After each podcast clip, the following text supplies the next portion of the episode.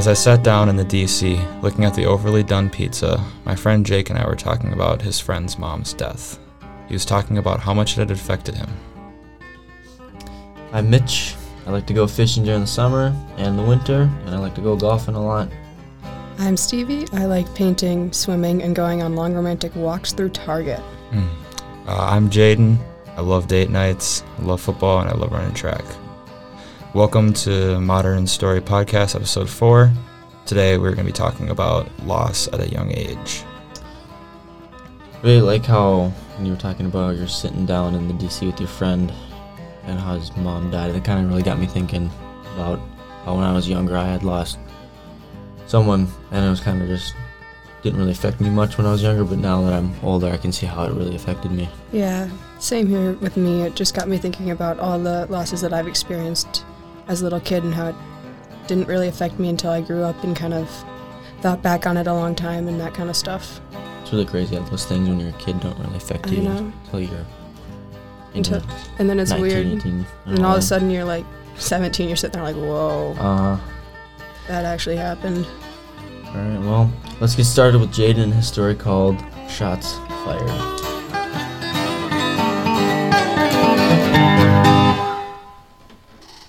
I sat on the J on the alphabet carpet, cold, middle of a small fifth grade classroom.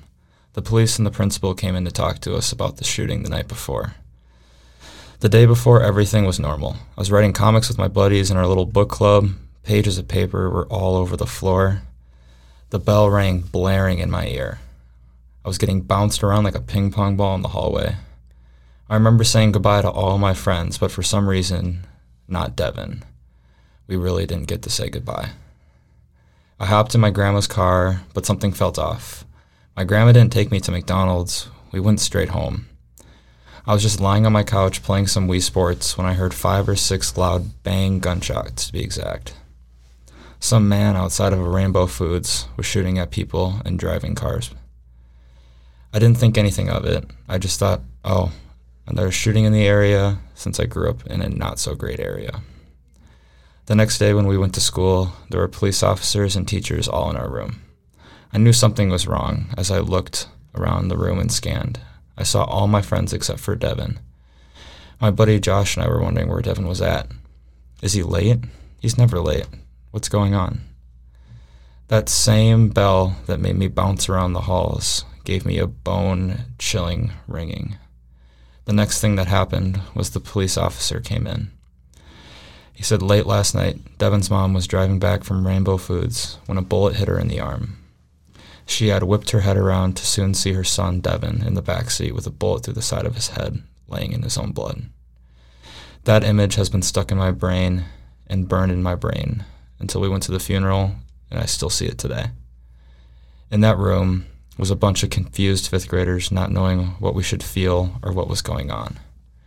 They had an open casket, but I couldn't pull myself together to go look at him.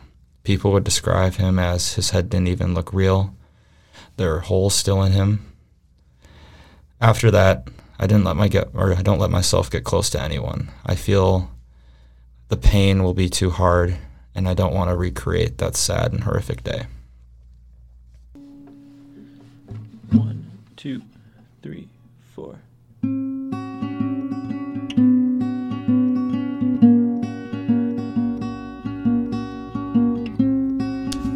Sharing. Means a lot. Yeah, that's pretty crazy to go through something like that at such a young age. Question I have is have you started to open up to people and get closer to people as you've grown up more or are you still stuck on the I just want to be to myself and not get close to people? Um yeah, I would say for the most part I have opened up a little bit more, but if it's like school friends, I don't open up to like I don't really open up to anyone outside of my relationships with like but if girlfriend, family, those are the only people I like truly try to show myself to. Just because I had a similar situation happen in high school and I did the same thing and it just hit me in the butt again. So I've just I kind of learned to keep myself a little distant.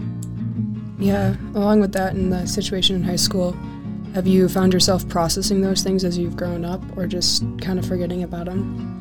Um, I honestly would say just because of I tried to forget about them. But every year around the same time, which was around the summer and going into spring, I still remember all that stuff that happened to Devin, and I usually try to go back to his grave and see him once in a while if I can or not. Yeah, that's that's crazy. How it's, do you ever find yourself just thinking about what it'd be like if you kind of fully process those emotions? Yeah, I I think it, the whole situation would have been completely different if I would have been a high or college age student, and I think I should have gone up to his casket and like those are things like now looking back I'm like I should have done this I should have done this to just get like closure or stuff but yeah I wish I was a little bit older so I could process that stuff because it was pretty difficult too On more of a happier note, what did you used to get at McDonald's when you were a kid? Oh, so I it usually was like a switch. So I would always get like a McChicken or a Big Mac. I think were my like number one and number two. Or it was like a McDouble with no pickles or onions because my dad told me they made them fresh if you got no pickles or onions. That's very smart. I'm more of kind of a chicken nugget guy myself. Mm, You guys got McDonald's when you were kids? Oh yeah, Yeah. all the time. all the time. I had McDonald's for the first time last weekend. no That's- way. That's, That's insane. wow. Okay.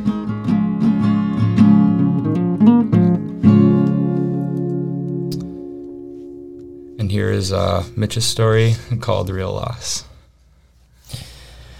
In the middle of Mitchell's second grade school year, he got to school one day, and his teacher, Annie Moltrud, his favorite teacher, was gone. He didn't think much of it at the time because why would a second grade boy care if his teacher was gone for one day of school? In the middle of the day after recess, all of the students of Annie's class were sat down and talked to by the school principal. He explained to the students that Annie had cancer and didn't have much time left to live. That moment, Mitchell was confused about it because one of his friends in the next classroom over had cancer and he's doing fine. As the school year went on, Mitchell had forgotten about Annie and wasn't worried about anything except for what he was gonna get after school when he got off the smelly BO'd school bus, what kind of snack he was gonna get. He finally realized something was wrong when he came home one day from school and found his mom crying on the old plaid couch they've had for years. His mom said to him, Annie is now on life support and at the local hospital where she worked and doesn't look good. More time went on, and when time came for Mitchell and his best friend Rigo went to go up to Trout Lake Camp, they had no worries in the world. The two boys had a blast at camp doing things like going swimming, fishing, and even riding horses in the six days they were there. But Annie had passed away from stage four pancreatic cancer in the middle of the week. The boys' parents didn't tell them to ruin their fun at camp, so they decided to wait until the two and a half hour car ride home to share the bad news of Annie's death. After Mitchell's after Mitchell's mom told him, he cried the whole way home and cried even more when he got home that evening. As the salty tears ran down his face and his mom asked if there was anything she could do for him, he said no. But he responded with a question Was there anything I could have done to help? Because he missed his teacher and would have done anything to get her back. This was Mitchell's first real experience with death in his life and was changed after the loss of his favorite, his favorite teacher to a horrible sickness.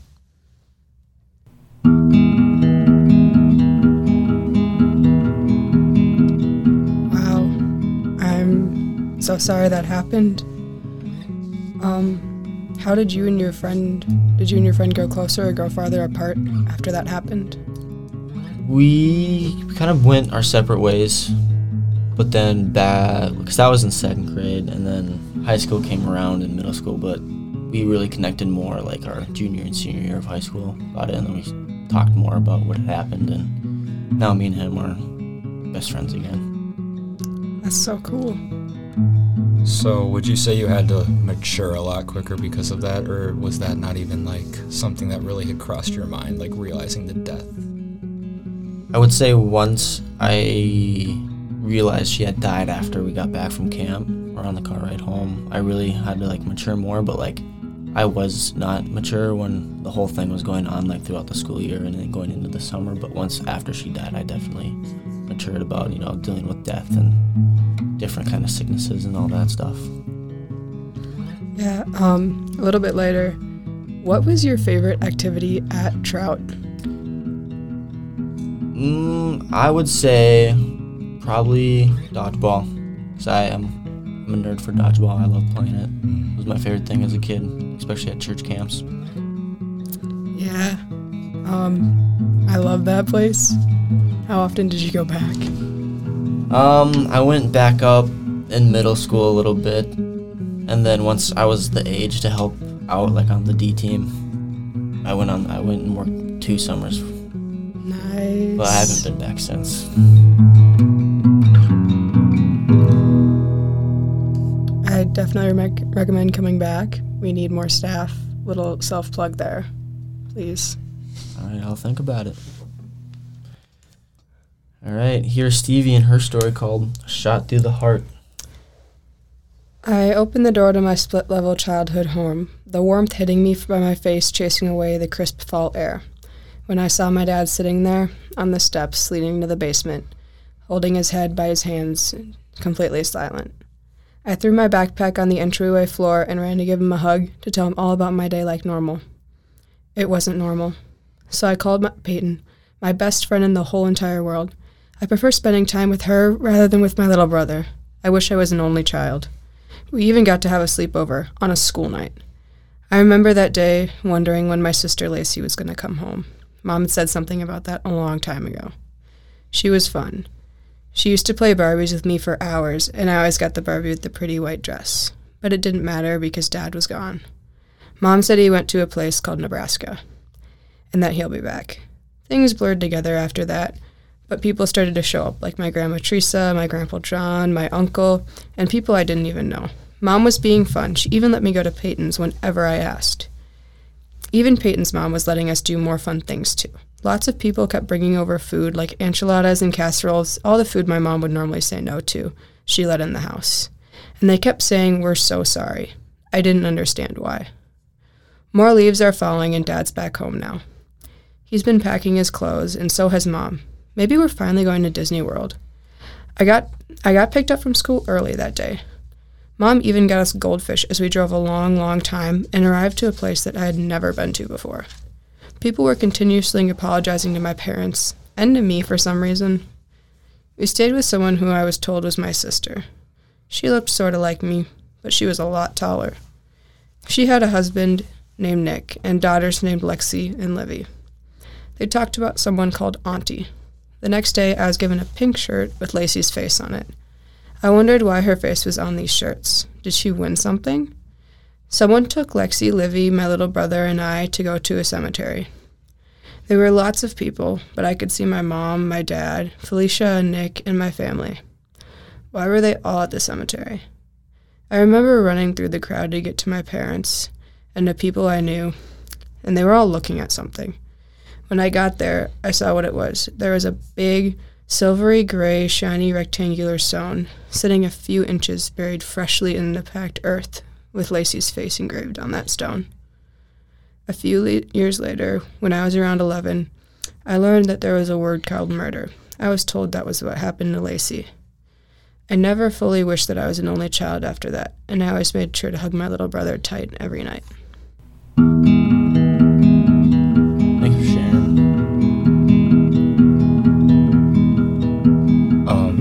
Right off the bat, so what was your like like initial feeling when you came up to the grave or like the cemetery? I was confused. No one really knew how to explain to a little kid at that time that your sister died and it wasn't natural and it wasn't sickness. And so I was just kind of confused like, what's going on here? Did they ever find the person that murdered your sister? Um, no. Um, it's been almost 10 years now, and it's still an ongoing search.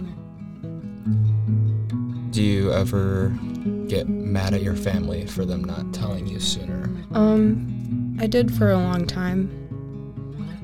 I talked with my mom once about it in great detail, and it was it was just so much for everyone at that time that I kind of came to the understanding that they were just trying to protect us at that point in time, and I've kind of forgiven them. Well, I have forgiven them.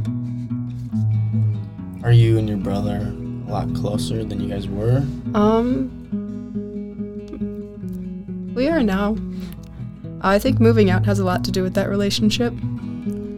Um, but yeah, we did get closer because of that event, and my mom always looking out for us since that happened. On a lighter note, what was your like favorite childhood thing to do with your brother, or like now, what's your favorite thing to do with Uh, him? My brother and I used to play Minecraft Mm. for hours and game. hours. It got to the point where my mom would take away our Kindles. Yep, I remember that happening to me all the time. Minecraft Kindle.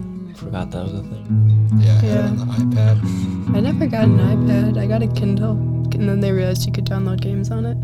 I didn't even know you could. Yeah. Pretty fun. I think it's cool how we can all have these like similar experiences. It's been like when we were kids, but now we come together to a like a random school, and we don't know each other very well. But like Yeah. We have these very similar stories, and it makes me wonder if like there's more people out there that are like this, like have these similar stories and experiences with loss at a young age. Yeah, I think that's pretty cool, and I wish people would kind of talk about it more and be more open with it. But everyone's processing things and at a different pace. Yeah, like I knew going to high school because I had switched from going to a public school in a different city to going to a private school in a way different city. Um, I didn't know that we were gonna. I was gonna have some of the same issues, and one of my friends in high school had died, and that was a whole thing that I went through, and I kind of knew how to go through it, so I was able to help some of my friends. But it was kind of like nice to like sadly have something in relation with everyone Yeah. but like through that I grew a lot closer to a lot of friends and those friends that go to Bethel I'm still really close with too. Yeah, that happened to me last year too. Um, one of my friends, mutual friend, passed in a car crash last year, and it was sad that a lot of people knew how to deal with it already, but it helped us grow together. I think in a way. Do you guys think now that after all these events have passed, do you think you guys are better at, you know, dealing with loss, or you think you guys are still kind of like everyone's obviously shocked right away and sad, but like as time goes on, do you find yourself to be coping with it better or worse than when you guys were younger?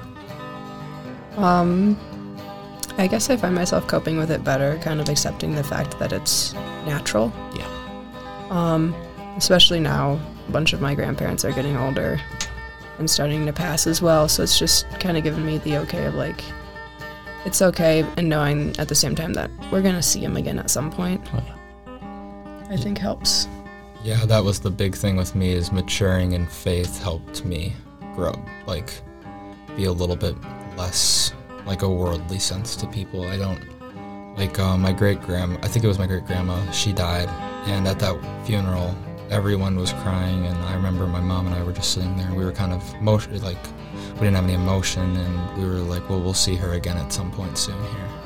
Yeah, that's what my mom has always said. She's like, you just celebrate their life that they lived here, and you'll get to see him at some other point. Well, thank you guys for sharing. We want to thank Scott Winter, Soraya, Ella, and Marina for helping us out on this Modern Story podcast at Bethel University in St. Paul, Minnesota. And thanks to Professors Chris Softner and his teaching assistants for maintaining this podcast studio and giving us access to it. Look for the next episode of Modern Story podcast, which is about anxiety. And lastly, go tell your mom, dad, brother, butcher, nail lady, high school teachers, your pets, your dogs, your turtles in the backyard, and the worms in the earth about Modern Story podcast.